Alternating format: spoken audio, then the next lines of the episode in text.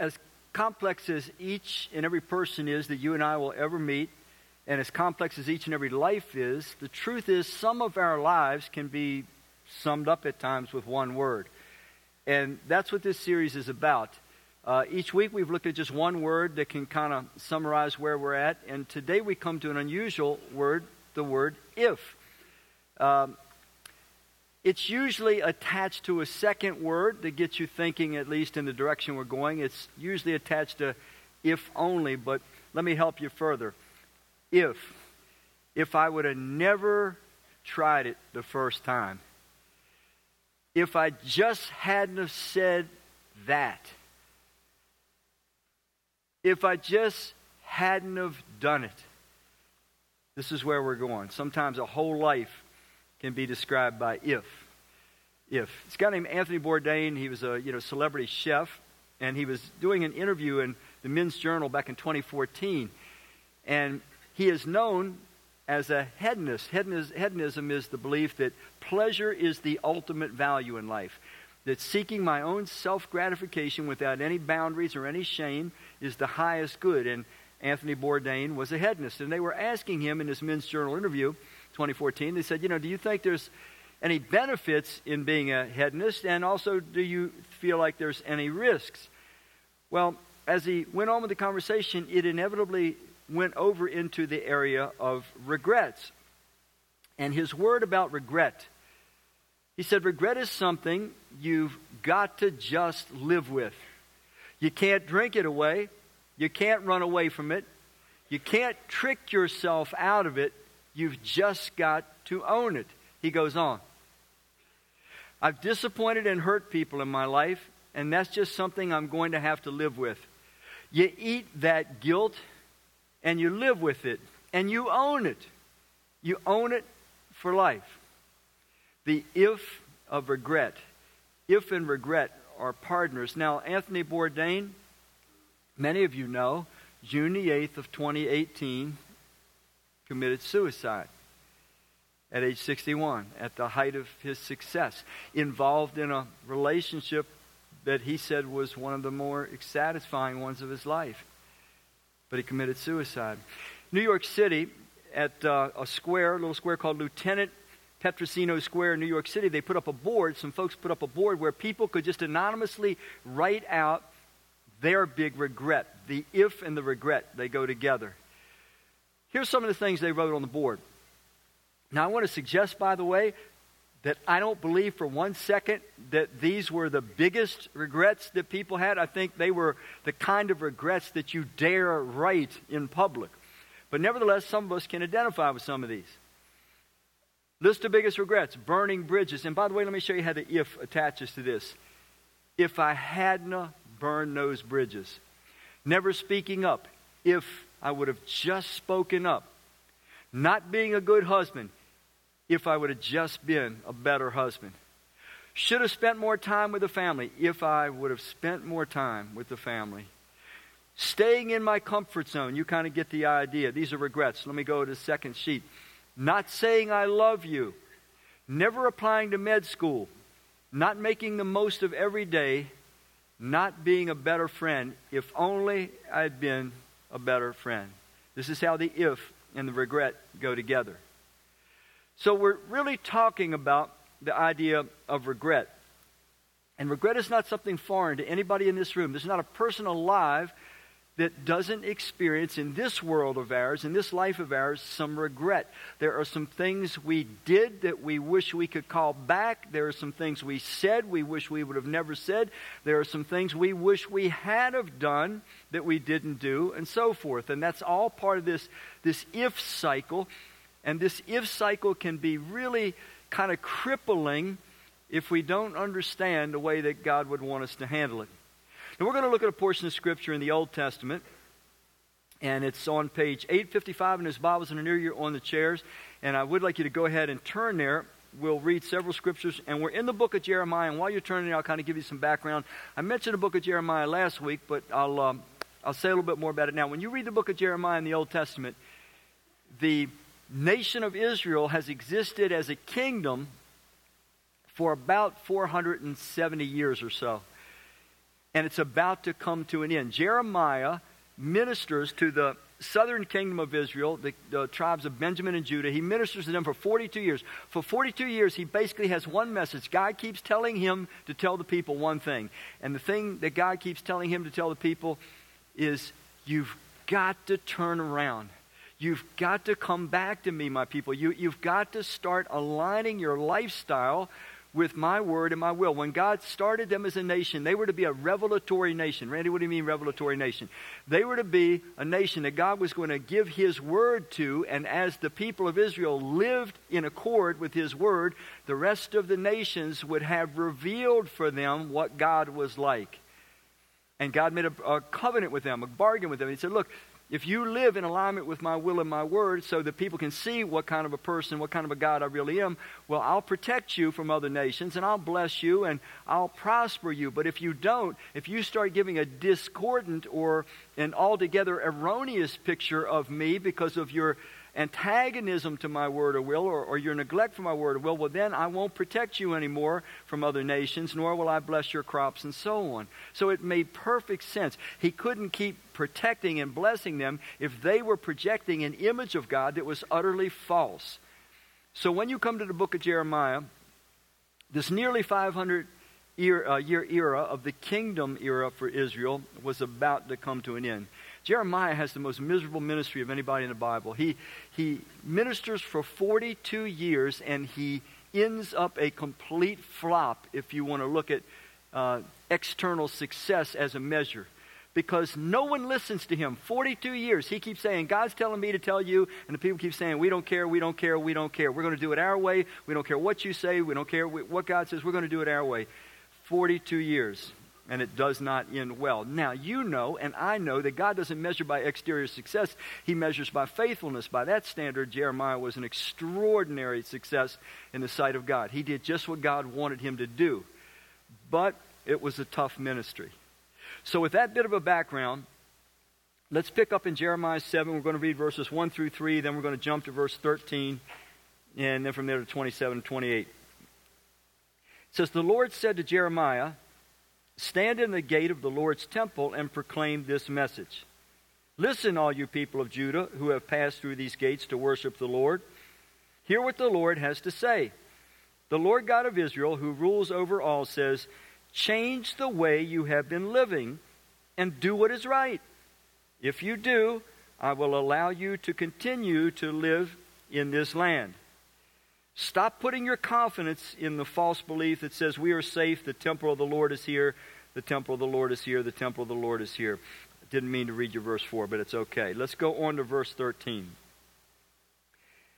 You also have done all these things, and if you're wondering what things they've done, you can read it on your own sometime in the verses that preceded verse 5 and 6 and so on. They, they were really behaving horribly.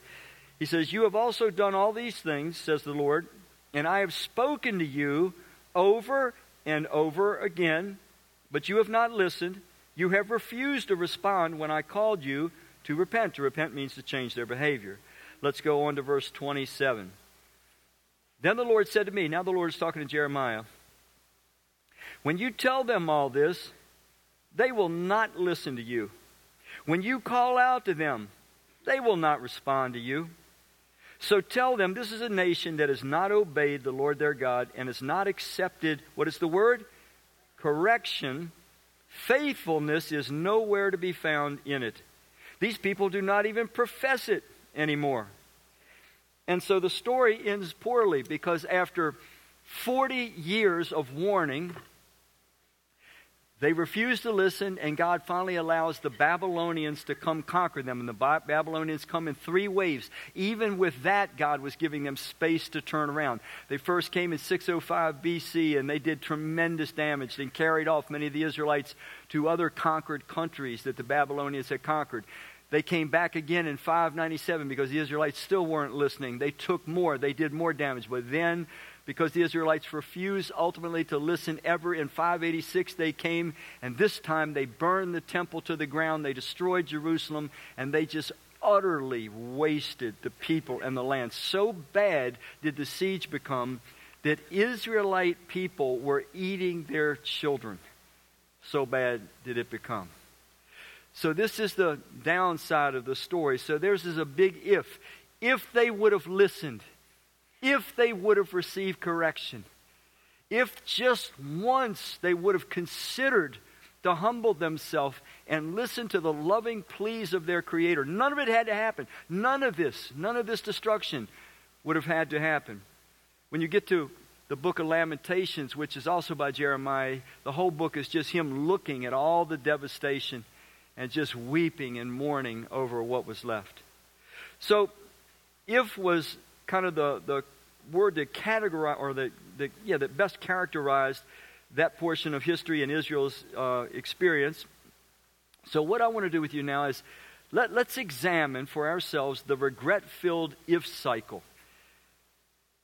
And regret and if, like I said, are always close together. And sometimes it's if only that goes with it. In the book of Lamentations that I was talking to you about, Jeremiah once again says this. He says, I'm deprived of peace. This is as he's looking at all the damage that never had to be, thinking to himself, if only, if only they would have listened. I'm deprived of peace. I have forgotten what happiness is. My endurance has expired. I've lost all hope. I continually think about this and I am depressed. Now, Jeremiah's depression was over something a little bit different. The damage was done and he knew that it didn't have to be done. But when you or I go into this if only or if cycle, that regret cycle, we often sink in depression too. Now, I'm going to say something I said in the first service to you. I believe with all my heart. In fact, let me go further. I know. I know. I know that for some of you, this could be a completely life changing day. I know that God means it to be a life changing day for some of you. Some of you have been locked in this cycle for a long, long time. You are still with the if. If I hadn't have done this, if I hadn't have started that, if I would have thought a little longer, if I would have made a better choice, if, if only, if, if only, if, if only. Some of you have lived there. Listen, don't we all say this at times? If I knew then what I know now. If you or I continue to say that, we will stay poisoned in our present deprived of the future God would have us to have. And peace and joy will be experiences that we'll never experience. You must, I must eliminate forever. Don't think of that phrase fondly. Don't think of it as being clever. Don't think of it as solving anything. In fact, what it does is it intensifies and intensifies our trouble and our pain and keeps us locked into that cycle of if only regret. It makes it impossible to seize what we actually have and live it to the fullest the way that God would have us to and experience joy within it. But as long as we insist on living in that if only, that's where we stay in a subtle, slow state of kind of negative emotions, depression, and we're kind of paralyzed. Listen, have, have you ever made the mistake before of you're, you're walking, you're walking forward – but something catches your attention, and so you're, you're looking behind like this. How many have ever done that? You see your hands? To be honest, how many have ever bumped into something that way or, or tripped? Yes. Living with the if only regret cycle, it's like walking through life, always doing this, always doing this. You just keep stumbling over more things. You get bumps, you get bruises, and you're not even aware why. You're, you're hinged to the past so it's impossible to live in the present, much less to construct the future God wants. Here's some of the problems that comes with the if only cycle. The if or regret cycle keeps us what? Chained to what? Chained to the past. The rest of you guys with me on this? Can you see it okay? Is it on the screen? All right, all right. We're going to try that one more time. The if or regret cycle keeps us what? Yeah, yeah, yeah. Not just chained. Chained to the, one more time past. Okay. It's important you understand that because as long as you or I are knowingly or unknowingly chained to our past, you cannot live efficiently in the present, much less construct the kind of future that God wants us to have. Here's what it does it poisons our present and it can deprive us of our God intended future. It stifles any possibility of healthy development and deep level healing. Some of us have struggled with growing as Christians. We, we wonder why it's two steps forward and three steps back, two steps forward and three steps back. Here's why. We're still holding on to this, if only, if only. We still look back and we, we, we tease our brains, we tease ourselves to think that if I say this every so often, oh, I wish, if only I would have made a better choice, if only I would have did this, if only I would have said that, that somehow that's going to change the past. You cannot, we all know this in our better moments, you cannot, I cannot, no one can change the past. The past is just that. It is the past. And clever sayings about it that seem to make us feel better for a short few moments, all they're actually doing is poisoning us, depriving us of resilience we need to seize the God given presence and construct the God intended future. So it stifles any possibility of healthy development and deep level healing. This is why we don't really grow as Christians. We're still, if only, if only, we're looking back. It steals our peace and it cancels our what? You cannot have joy when you're stuck in a regret cycle. It's just an impossibility. So, what good, what good comes from this kind of thing? And, and yet we all know that it kind of gives us a moment of satisfaction sometimes when we say it. Listen to these words from Isaiah chapter 48, verse 17. It says, This is what the Lord says, your Redeemer, the Holy One of Israel. I'm the Lord your God who teaches you what is, what does it say? Best for you who teaches you who teaches you what is best for you. Do you believe that? Do you really believe that? Do you believe that God knows what's best and reveals to us in His Word what's best for us in every single area of life? Do, do you believe that God is smarter than you or I am when it comes to uh, the area of business or the areas that we've been trained in? Uh, do you think that he's smarter, that he knows what's best, wants what's best when it comes to the way we handle our business, the way we handle our finances, the way we handle our relationships, the way we handle our sexual practices? Do you really believe that? Do you believe that he knows best in every single one of those areas?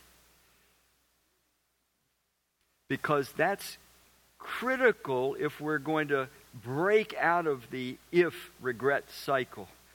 We have to be really convinced that it says, Who teaches what is best for you, who directs you in the way you should go.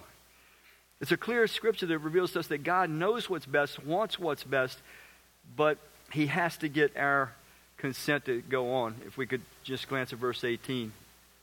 Here's where the problem comes in. Notice this is God's if only. he says if only too. If only you had paid attention to my what? my commands, what would have happened? What if I'd have listened to all God's commands? He's writing to the people of Israel now again, knowing that they were going to go into unnecessary bondage.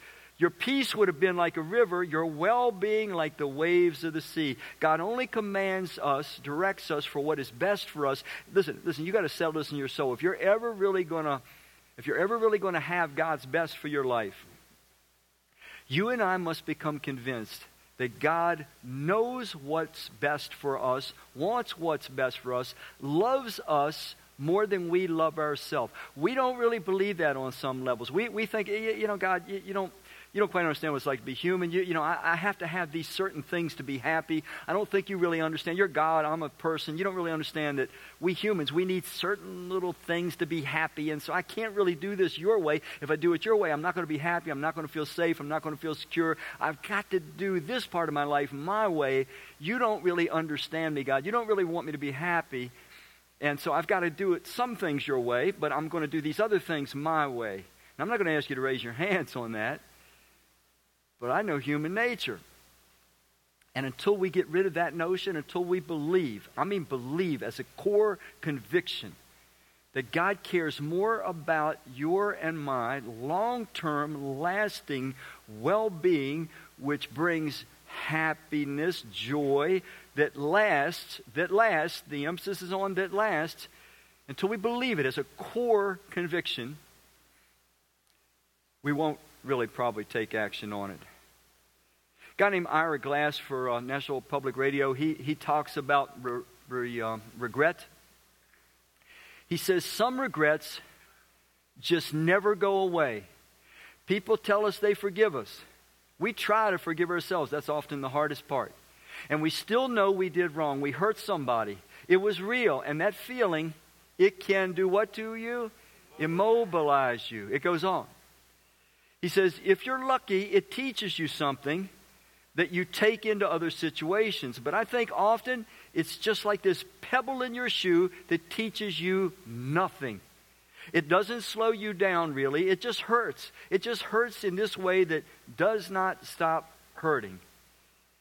Now, there's a lot of truth to what he says about regret, but is that it? Is that as good as it gets? That our regrets, you know, they don't exactly stop us from moving through life, but they just keep us in pain throughout our life?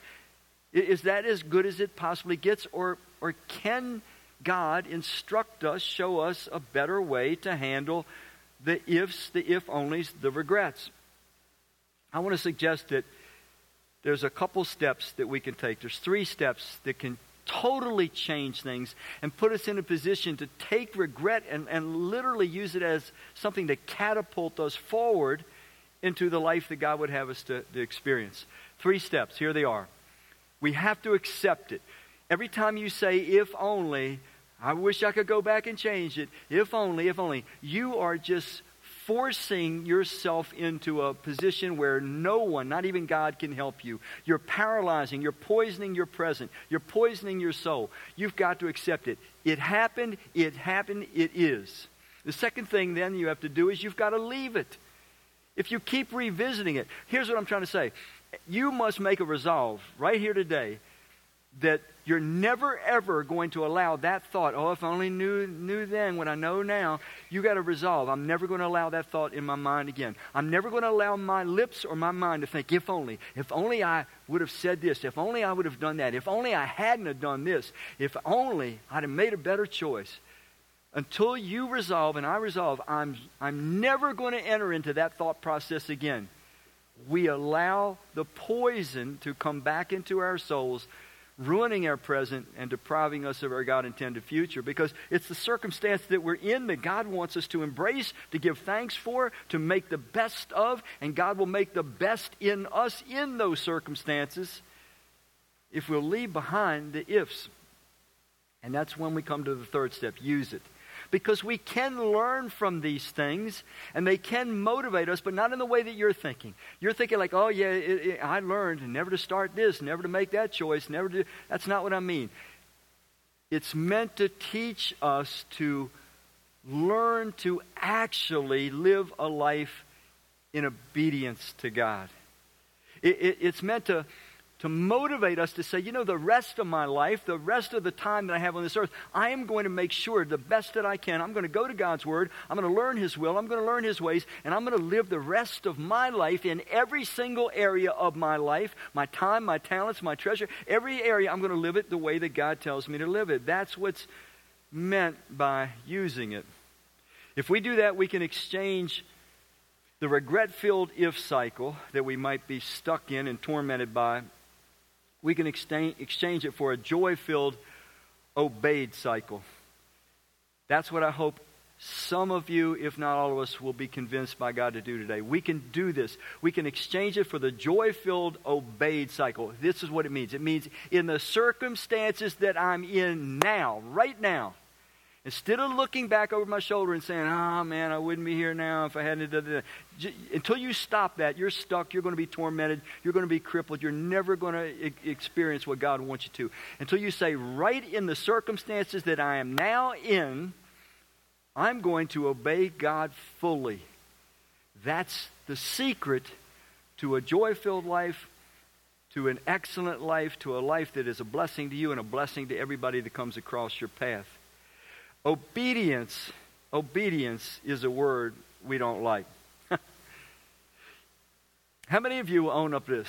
Have you ever had a time in your life where you said these words or something like these words? You're not going to tell me what to do. Nobody tells me what to do. How many have ever ever uttered those? Isn't it funny? What, what makes us do that? We just, we just don't like somebody to tell us to do something. We may even want to do it, but if somebody tells us to do it, now we don't want to do it. Yeah. But why are we so resistant to obedience? I mean, we, we, we obey. We obey all the time. We just don't think about it. So, like, you make a, an appointment with a doctor. And so you're going to go see Dr. Goldenberg at 1 o'clock. And so you get to get Dr. Goldenberg's office, and you sit there from 1 until 1.30, right? And then the lady comes out and says, Oh, Dr. Goldenberg is ready to see you now. So you now go back into the office. Do you see Dr. Goldenberg at 1.30? No, no, no, no, no. You sit in the little room. but you've obeyed. You, you obeyed coming at 1 o'clock just on time, even though you sat for another half hour. You obeyed going back into the room to see Dr. Goldenberg. But Dr. Goldenberg is not going to see you for another 20 minutes. You're, you're going to sit in the little room. But you obey. You don't think anything much about it. Then Dr. Goldenberg, just pretend it's a stranger, a total stranger, Dr. Goldenberg is going to ask you all kinds of personal questions that a stranger should not ask anyone. Dr. Goldenberg is going to touch you familiarly in a way that no stranger should touch someone.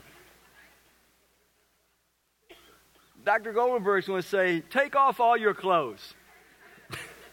and you're going to do it. You're going to obey a stranger. We do it all the time. So why we get so hung up about it? Well, why, why do we obey a doctor? I mean, we don't know who that doctor is. It could be the mad doctor. It could be the pervert doctor. Let's face it, we got, we got some bad ones today. But nevertheless, we obey the doctor because we believe the doctor has an interest in our well being. We believe the doctor knows things that we don't know. We believe the doctor can bring healing to us in ways that we can't bring it to ourselves. In other words, we trust the doctor. Whether we should or not, we trust the doctor, and because we trust the doctor, we obey. If the doctor says, Hey, I, I need to do some surgery, I need to cut you open and take one of your organs out and throw them away, we say, Okay, okay. Doctor says, I want you to take these, these five pills a day. We don't know what the pills are. They could be dirt. We don't know. We, we okay, we take them, we obey. Why? Because we trust the doctor and that the doctor wants our highest well being. Listen to these verses from the New Testament book of Romans. It says, Through him, and that him is Jesus, through him we have received grace and our apostleship. The apostle Paul is talking. He says, But but what is this apostleship for? What is it supposed to bring? To bring about the obedience of what? Of faith or of trust. It's an obedience to God that is the result of my trust or my faith in God.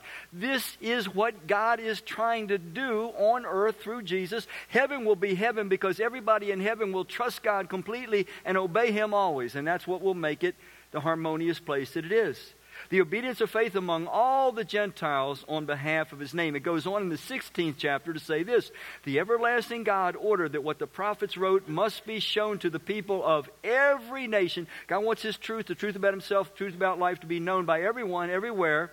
But why? Why does he want us to know? To bring them to the what? Obedience that is associated with what? Faith. In other words, I am motivated by my trust in God, my faith in God, to obey Him. That's a good description of a Christian. A Christian is one that has come to conclude Jesus Christ, God, has revealed Himself in Christ, and He is utterly trustworthy. Therefore, I'm going to choose to obey Him joyfully and fully in every area of my life. Here's the thing about obedience Obedience to our Creator is merely living in accordance with our design. I mean, you know whether you like it or not, you have to breathe, okay? You're just designed that way. You have to drink water every three days or so. You, you don't have a choice. It's the way you're designed. You have to sleep. You have to eat. You have to move. Living in accordance or living in obedience is just living with the way our Creator designed us. It's living by the laws of our nature. It is the only possible path to true freedom and lasting joy. We think of freedom in terms of doing whatever we want, how we want, when we want, but that's not freedom. Freedom is like a train that is on the track. As long as it's on the track, it can go far and it can go fast. As long as it's on the track, it's free. If it comes off the track, it is no longer free. It stops. Think of a goldfish in a goldfish bowl. You know, it's swimming around, it's looking out, it's, it's you know, moving at will. But if it all of a sudden decided it's going to get up some speed because it wants to come out and watch TV with you on the couch, and, and it leaps out of the bowl, and comes down. It's free in the air for a little while, but then when it comes down on the couch, does it have freedom? No, no, no. It's gasping for breath because it's defying the laws of its being. When you and I learn the Word of God and His will that is in the Word of God, and we start aligning our lives with His Word and His will and His ways, what we discover is freedom. Freedom. And freedom from a regret filled life at that. Listen to these words from Ezekiel. Ezekiel was just after Jeremiah. He was living with the Israelites that were scattered all over as a result of the destruction from the Babylonians. He says, Now I, the sovereign Lord, am telling you, Israelites, that I will judge each of you by what you have done. Turn away from all the evil you are doing, and don't let your sin do what? When God tells us to turn away from sin, He's not trying to spoil our fun. But I, I, I, can just hear some of you. I know what you're thinking. Randy, you know, that stuff, man, it's for another day. I, I got certain things in my life. If I don't do those certain things, my life is not worth living. And so, you know, God doesn't get it. He don't know what it's like to be human. I mean, I don't see any harm. I'm not, I'm not seeing any consequences. It's not doing any damage. And God is here begging, saying, don't destroy yourself. Sin, when God calls something sin, it's because His knowledge is wider than ours, and He knows that we are made with such fine tuning in His image. Certain things in our soul bring destruction, whether we see it immediately. Emphasis on immediately. We don't always see it immediately, but we see it ultimately. And sometimes the damage is going on, and we don't even know it's going on until it's too late. God says, Don't let sin destroy you. He goes on. He says, Give up all the evil you have been doing and get yourselves new minds and hearts. That's a choice. And that's a choice we can make in those circumstances that maybe are less than ideal right now that make us want to look back and say, oh, if, if, if, if only. Jesus, the last night he was with his disciples, he had something to say about obedience. He said, If you obey my commandments, you will remain in my love, just as I have obeyed my Father's commandments and remain in his love. But, but why do you want us to obey you, Jesus? Why? I have told you these things so that my, what is the word? Joy, joy may be where? In you, and your joy may be what? Complete. God is never one to be a spoil sport. He simply knows how we're designed. He says, Man, I want you to have joy all the time. Now, here's what some of you have got to accept. If you want to walk out of here with a life transforming day, you got to let that if cycle go. You got to let that if only go. You got to stop looking back over your head. You got to believe that in the circumstances that you are in now, the circumstances that sometimes may feel very, very difficult for you, you've got to believe that you can have joy right now God given joy, Jesus like joy in those circumstances. You got you to let go of the fatalism. Because as long as you're looking back and saying, if only, oh, I wish I'd have made better choices, oh, oh, oh, you're stuck and you're going to stay stuck. You've got to do those three things that I mentioned. Let me close with an illustration about a flight. It was on September 21st, 2005, a JetBlue flight, 292. It took off, and almost immediately it had problem with the, the landing gear. And so they were very troubled and they just started circling and circling and circling, trying to get the landing gear to get unstuck. And they finally decided they were just going to, you know, burn all the fuel off and then try a crash landing. So the interesting thing was this was as they were flying around, circling and circling, burning off all the fuel, the local TV stations got the cameras going and they're they're watching the plane fly around and the people in the plane can see themselves on TV. They are essentially, uh, or, or, or, or kind of almost watching their own demise, uh, or potentially watching their own demise. And they ended up getting the landing gear. Uh, you know, sufficiently unstuck. They, they landed safely. Nobody died, 145 passengers. But here's the thing that stuck in my mind. If, if we are living knowingly contrary to what we understand to be God's will in some area of our life. And I'm just going to be blunt with you. I know some of you are.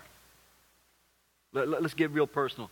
We're, we're people here now. I know some of you are.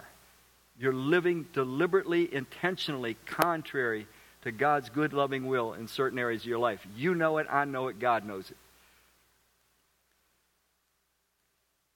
Then you're like that plane. You're circling and you're just, you're just waiting for the crash. You may not think of it that way. You, you, may, not, you, you may think it's not going to be that way, but that's essentially what's happening. If you want to break out of that if if cycle, if you want to break out of that regret cycle, here it is again.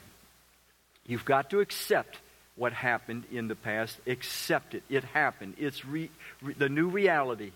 But now leave it. Don't keep looking back on it and saying, "Oh, I wish I would have chose differently," or "if, if, if, if."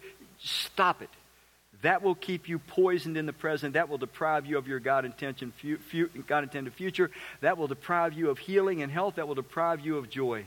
You've got to use. You've got to learn from that experience to say, you know what I'm going to do right now in the circumstance that I am in, and for the rest of my life, I'm going to be obedient to God.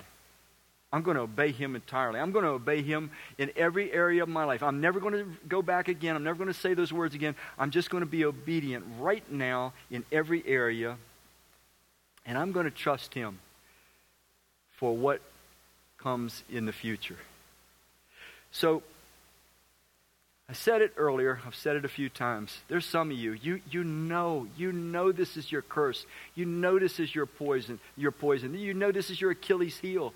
You've been doing this, some of you, for decades. Ah, if only, if I knew then what I know now. You're depriving yourself of joy and spiritual development in the present.